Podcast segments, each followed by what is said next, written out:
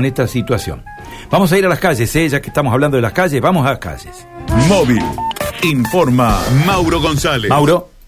Carlos, eh, a muy pocos metros de la radio, si ustedes eh, salen a, a, la avenida, se van a encontrar con una situación que se ha dado ayer y que todavía persiste, que es, si ustedes miran hacia el este, 50 metros está la concesionaria, eh, que está ubicada en la esquina de, de Natión y eh, hay unas rejas, eh, unas rejas en donde, bueno, eh, está el cercado de todo lo que es su, su predio y en donde también están estacionados los autos para exhibición.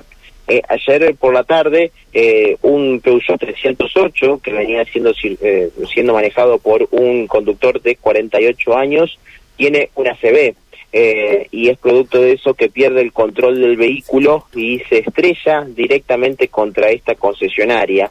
Producto de esta situación es trasladado al hospital eh, José María Cuyen y por lo que nos indican, esta persona reviste gravedad producto de, de ese ACV. ¿sí? Reitero, esto pasó en horas de la tarde de ayer y el vehículo se puede eh, notar cómo está dentro de, esta propia concesionaria, se estrelló contra las rejas eh, que, que, cercan a este lugar, a este predio, y el auto quedó totalmente destrozado, es un Peugeot 308 que perdió el control producto de este problema de salud que atravesó esta persona.